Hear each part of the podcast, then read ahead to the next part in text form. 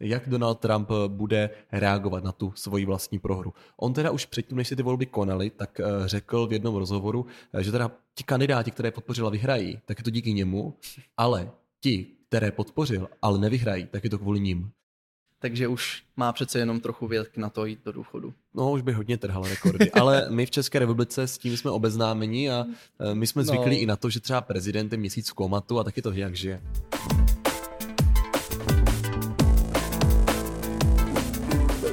Ahoj, nazdar, čau. Ahoj všichni. Já jsem David. Já jsem Marek a my vás vítáme u dalšího dílu podcastu Homo Politicus. Tentokrát o volbách v USA. Tam totiž proběhly volby do kongresu a i guvernérů. No pokud jste se podívali na zprávy v posledních týdnech, tak jste určitě viděli, že se volby chystají nebo že už proběhly.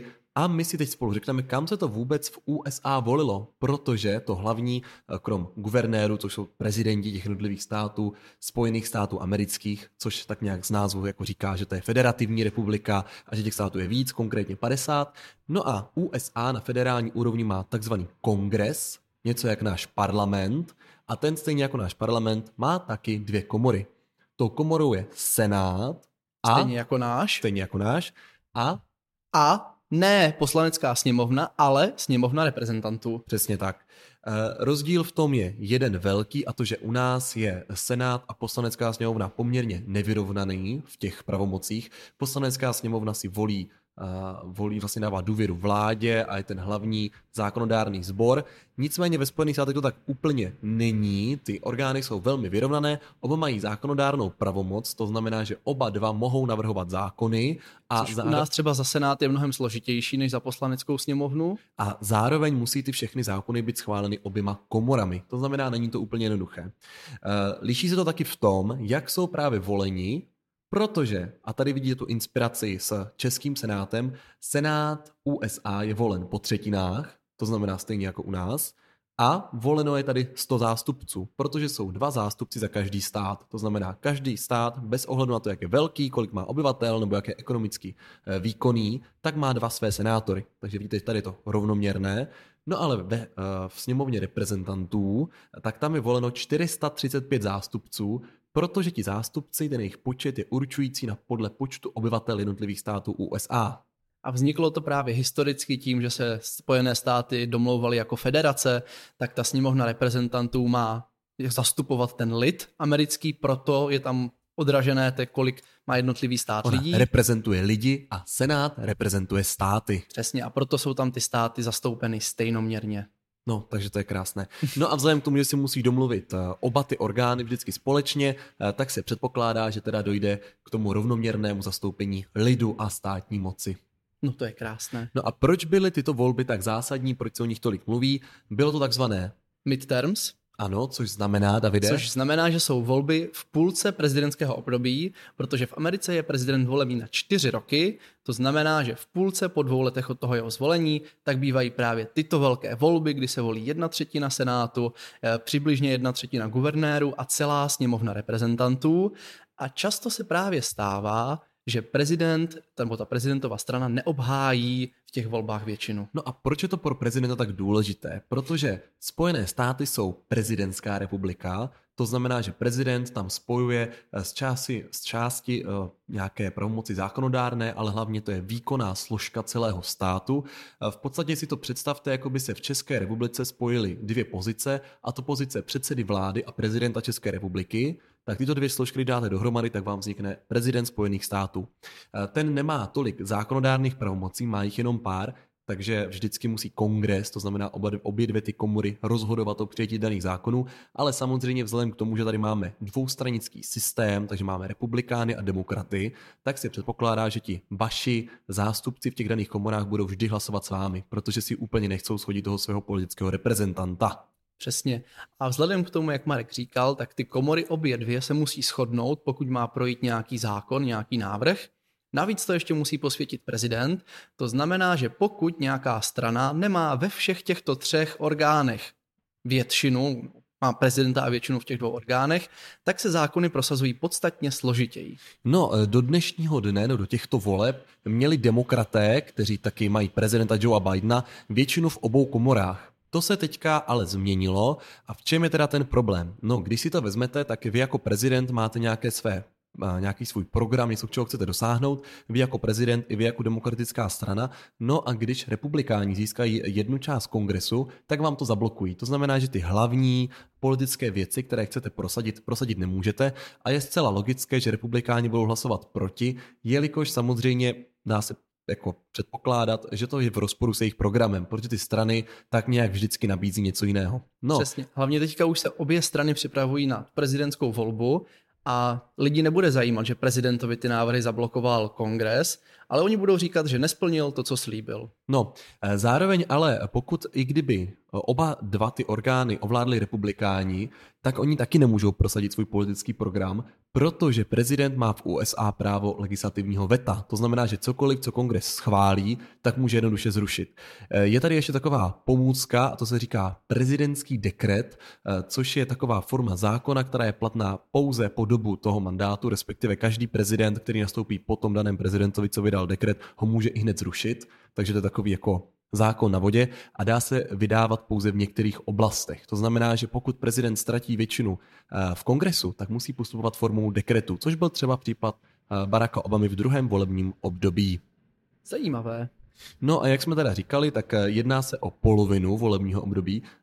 Tady je totiž úplně běžné, že právě ta daná vládnoucí strana, respektive ta strana, která má prezidenta Spojených států, tak vždycky přichází o většinu. Je to tak. Ono u nás to bylo trochu podobné, když si vzpomeneme na tu dobu, kdy tady byly dvě významné strany, ODS a ČSSD, tak v půlce období poslanecké sněmovny byly krajské volby a tam se taky často stávalo, že zrovna vyhrála ta druhá strana, která nebyla u moci. Ono je to logické, kritizovat je jednodušší, obzvlášť když je třeba nějaká ekonomická krize. A v Americe je to stejné, akorát ještě o to větší, protože to je velký stát a řeší se tam mnohem důležitější věci.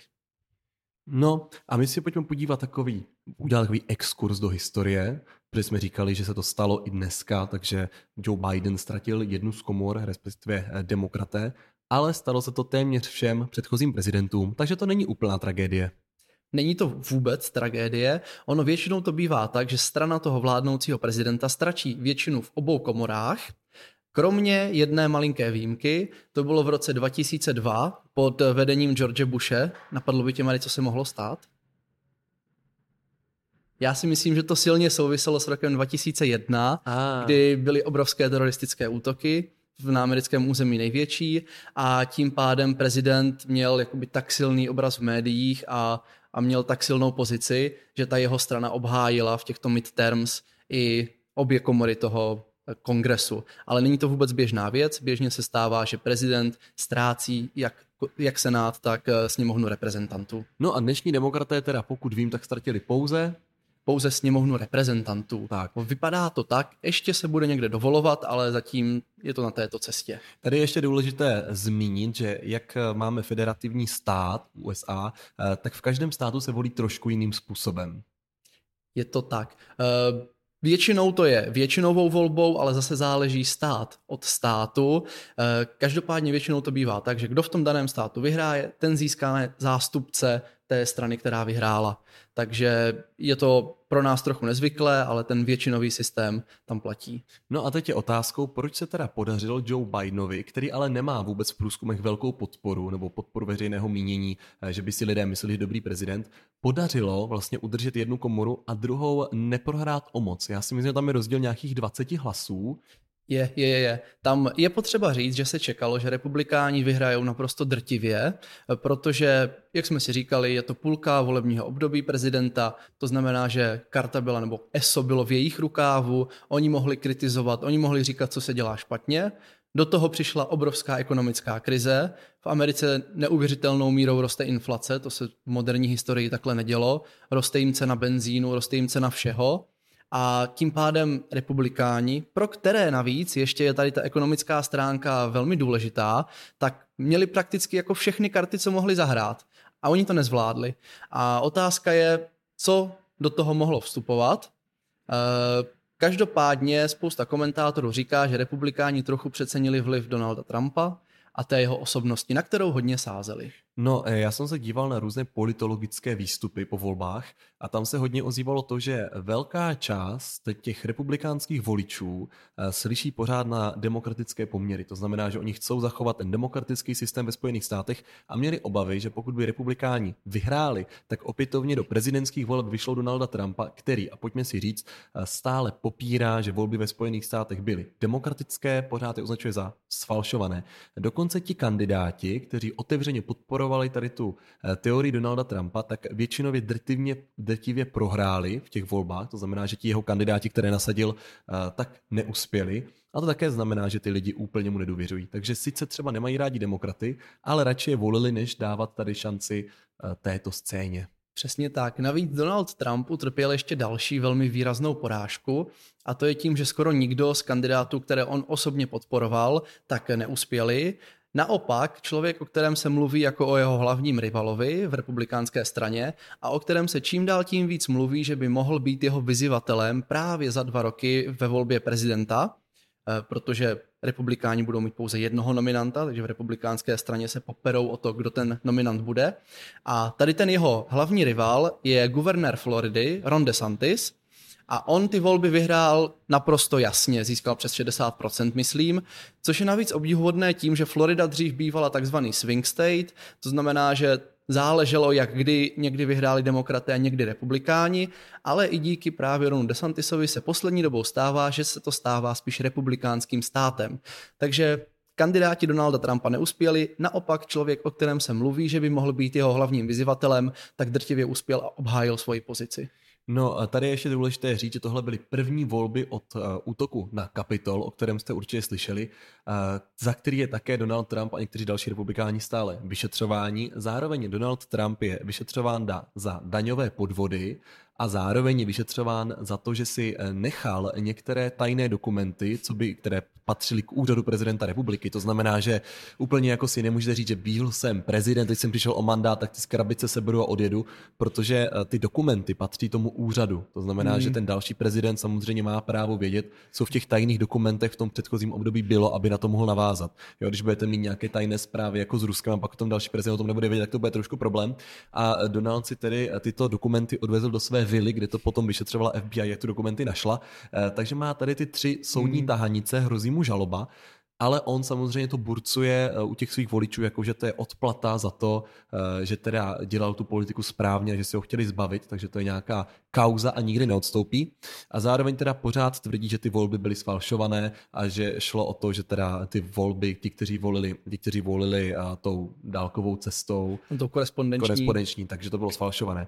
Tady je ještě další zajímavá věc, že právě opět se ukázalo, že republikánští voliči vůbec nepoužívali to korespondenční hlasování, respektive úplně v menšině, naopak demokratičtí kandidáti ho využívali hodně. To má jednu velkou výhodu, tím, že den těch voleb je v úterý a je to jeden den, pokud se nepletu, ve Spojených státech většinou. To je vždycky nějak první úterý po prvním pondělku na podzim, něco takového. Zkrátka takový zvláštní termín, ale měl by to být jednodenní termín, tak se vám snadno může stát, že k těm volbám prostě nemůžete dorazit, protože se něco stane nebo jste pryč, a demokraté, respektive těch voliči, to řeší tím, že právě si odvolí dřív už a pak to nemusí vůbec řešit. To taky může nahrávat tomu, že potom mají lepší výsledky. Zároveň se ukázalo, že spoustu členů republikánské strany odstoupilo, že zkrátka nepodporují tu cestu Donalda Trumpa a tlačí i tímto způsobem na své zákonodárce, aby tu podporu nebo tu jeho kandidaturu nepodporovali dál. Tak musíme si přiznat, že Donald Trump je velmi kontroverzní osobnost. Co je věc, která se do těch voleb určitě promítla a dokonce podle výstupů, které byly dělány u volebních místností, tak podstatně víc, než kdokoliv čekal, tak je to, že v nedávné době ústavní soud zrušil právo na potrat. To znamená, že v Americe teďka to, jestli má žena nebo nemá právo na to jít na potrat, závisí na jednotlivých státech. Je to opět i vliv Donalda Trumpa, který do ústavního soudu nominoval pravidelně výrazně konzervativní soudce a tím pádem potom ten nově jmenovaný konzervativní soud rozhodl konzervativně, že žádné takové federální právo není A právě i u voličů, kteří říkali, že běžně volí republikány, tak teďka volili ve spoustě případů demokraty právě proto, že jim tohle vadí. Tady obecně je zvláštní sledovat ty motivace jednotlivých voličů, protože zatímco u demokratických kandidátů a ti voliči ukazovali na program, to znamená, že jim šlo třeba hodně o ty potraty, byly k tomu i nějaké shromáždění, tak na druhé straně u těch republikánů šlo spíš o to, že teda byly ukradeny volby a že republikáni by měli vládnout. Jo, že to bylo takové emoční a programové, že i tady to šlo vidět to rozdělení. Tak je dobré, že asi ta cesta jít ukazovat ten program funguje víc, minimálně v Americe. No, tady je trošku problém, že samozřejmě lidé se obávají, že ten systém dvou stran by se mohl roztrhnout a je otázka, koho strany nominují za 2 roky do prezidentských voleb. Donald Trump měl tu svoji kandidaturu oznámit už další týden po těch uskutečněných volbách do kongresu, nicméně nakonec k tomu zatím nedošlo a očekává se, jestli k tomu vůbec dojde, respektive jak Donald Trump bude reagovat na tu svoji vlastní prohru. On teda už předtím, než se ty volby konaly, tak řekl v jednom rozhovoru, že teda ti kandidáti, které podpořila, vyhrají, tak je to díky němu, ale ti, které podpořil, ale nevyhrají, tak je to kvůli ním. Jo? Tak to je hezké. Takže on se vlastně z toho asi úplně nehroutí. Nicméně demokraté a Joe Biden taky úplně není žádná výhra. Je otázka, jestli budou znova nominovat, protože už bude v tak pokročilém věku, že se předpokládá, že ho zdravotní stav by úplně neumožnil výkon toho mandátu, respektive, že by mu ani voliči nevěřili, že by ten mandát zvládl. Takže uvidíme, ale není to vůbec v rozporu. Zatím to ani jeden z nich neoznámil, ani nevyvrátil. Je to tak. Můžeme jenom připomenout, že Joe Biden je nejstarším americkým prezidentem v prvním mandátu, tím pádem by byli druhém nejstarší, takže už má přece jenom trochu věk na to jít do důchodu. No, už by hodně trhala rekordy, ale my v České republice s tím jsme obeznámeni a my jsme zvyklí i na to, že třeba prezident je měsíc v komatu a taky to jak žije. A nebo za něho mluví mluvčí a on jenom tak vždycky něco jako zamele z vozíku. Jo, ale dobrý je, že my jako nejsme jaderná velmoc a taky dáme prezidentský systém, takže když ten prezident na chvilku uklidí, tak se to vlastně jako může nějak jako přejít. Je to tak. Možná můžeme jenom lehce teda shrnout, jak vlastně dopadly konkrétně ty volby. Když jsme říkali, že v Senátu demokraté pravděpodobně udrží většinu, tak tam tím, že máme 100 senátorů, na většinu potřebujete 51 mandátů. Vypadá to, že republikáni budou mít 49 mandátů. Demokrati mají zatím 48, s tím, že v jednom státě, v Georgii, bude ještě druhé kolo. Tam totiž zase záleží stát od státu, ale v některém státu a v Georgii to tak právě platí. Pokud v prvním kole nezíská nějaký kandidát nad 50%, jde se do druhého kola s prvními 2. A tam vyhrál právě demokratický kandidát. Takže uvidíme, jestli se mu podaří vyhrát i to další kolo. Pokud by se tak stalo, bude to 49-49. A v Senátu jsou ještě 2 nezávislí kongresmeni, kteří ovšem mnohem pravidelněji volí s demokratickou stranou. Jeden z nich je například známý Bernie Sanders, ten už jako velmi levicový kandidát na prezidenta, který nakonec nevyhrál tu nominaci demokratické strany, ale chtěl kandidovat za demokratickou stranu na prezidenta. Takže demokrati by měli 49+2, což by jim udrželo většinu. Ve sněmovně reprezentantů, jak bylo zmíněno, republikáni budou mít o pár hlasů navíc, ale zase není to vůbec žádná červená vlna, jak se předpokládalo, že by tam drtivě vyhráli a mohli si dovolit i nějaké rebelie jednotlivých těch kongresmenů. Takže to se taky nestalo a budou si muset velmi, velmi tu většinu hlídat. Ano, tady je ještě důležité zmínit, že to, že jste republikán, neznamená nutně, že s nimi musíte vždycky hlasovat. Tady ti přeběhlíci v určitých případech jsou velmi častý. Musíte si říct, že pokud kandidujete v nějakém státu a vy potřebujete získat ty voliče a ten váš stát je třeba jako hodně liberální, takže ve věci třeba na těch potratů, jako v tom státě vidíte, že ten potraty mají obrovskou podporu, aby si o tom žena rozhodla sama, tak vy jako potom, když tam sedíte a musíte o tom hlasovat a víte, že to možná pohřbí váš další mandát, není úplně jednoduché a musí se rozhodovat i podle toho. Důležité taky ještě je, jak říkal David, že se předpokládalo i veřejné průzkum předpokládalo, že republikáni vyhrajou naprosto drtivě v obou těch volbách, což se nestalo a je právě otázka, co to zapříčinilo. Jednou z těch věcí může být právě to, že to bylo až jako přehnané, to znamená, že to ty republikáni si mohli říct, no tak stejně to mají vyhrané, tak se úplně nemusíme obtěžovat. Ještě v kontrastu s tím, že to mají na jeden den a jste v práci, jak říkám, no, tak je to jedno, stejně vyhrajou. A nebo naopak, že to mohlo vyborucovat i demokratické voliče, kteří si řeknou, tak to teda ne, to zkusíme ještě nějak porazit. Nutno podotknout, že ještě s republikány se váže jedna věc, a to je, že přesto, že ty jednotlivé státy uznaly výsledky těch voleb, tak někteří, protože potom se vlastně ty volby prezidentské oficiálně ještě schvalují, nebo berou na vědomí, a pokud by se nevzali, tak samozřejmě tam vzniká další legislativní rozpor, tak ti republikánští kandidáti někteří hlasovali proti. To znamená, že se znovu postavili za tu rétoriku Donalda Trumpa ve vidině nějakého podpory. Takže tohle se s nima táhne a je to mírně nepříjemné. Přesně tak.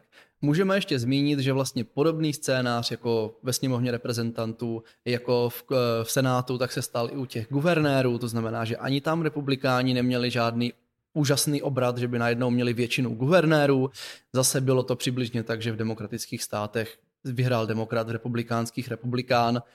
Mně se hrozně líbilo, když jsem se díval na to, jaké mají guvernéři pravomoce, tak ono to zase záleží stát od státu. Někteří jsou víc reprezentativní, někteří mají mnohem víc pravomocí, jakože můžou jmenovat soudce a můžou právě mluvit dokonce i... Jenom soudce těch daných jako států ve federaci. Ano. Jo? Federální soudce jmenuje prezident s souhlasem Senátu.